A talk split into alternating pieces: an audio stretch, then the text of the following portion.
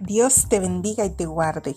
Tu hermana María García y para esta segunda temporada de Viernes de Gloria quiero compartir contigo esta porción de la palabra bajo el tema La Biblia, Palabra de Dios, primera parte. Vamos a leer en Hebreos capítulo 4, verso 12.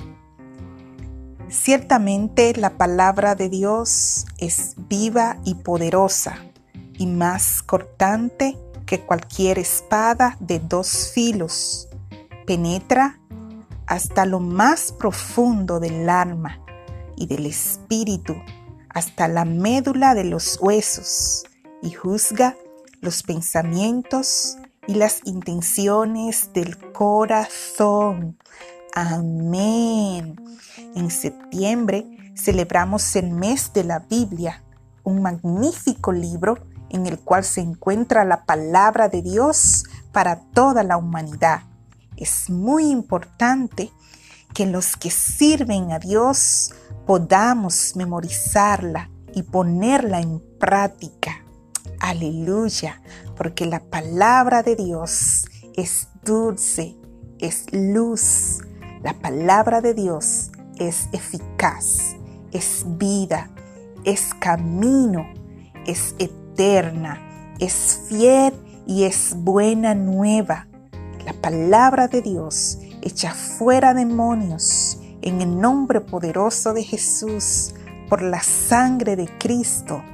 La palabra de Dios sana a los enfermos, liberta a los cautivos.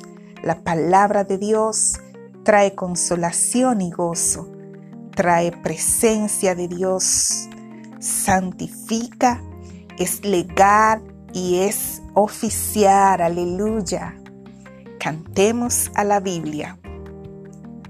Santa Biblia para mí, eres un tesoro aquí.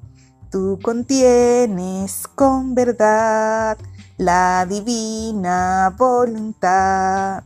Tú me dices lo que soy, de quién vine y a quién voy. Tú reprendes mi dudar, tú me exhortas sin cesar.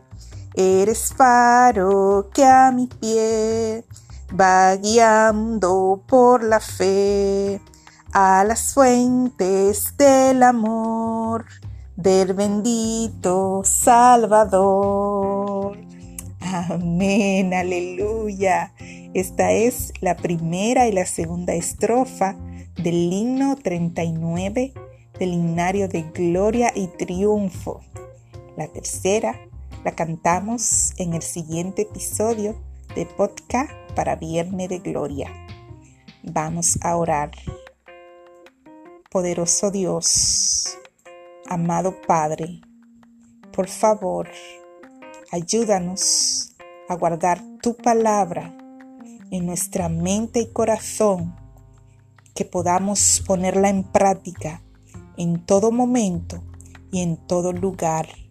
Te lo pedimos por favor, en el nombre poderoso de tu Hijo amado Jesús. Amén y amén tu hermana María García, comunicando con alegría.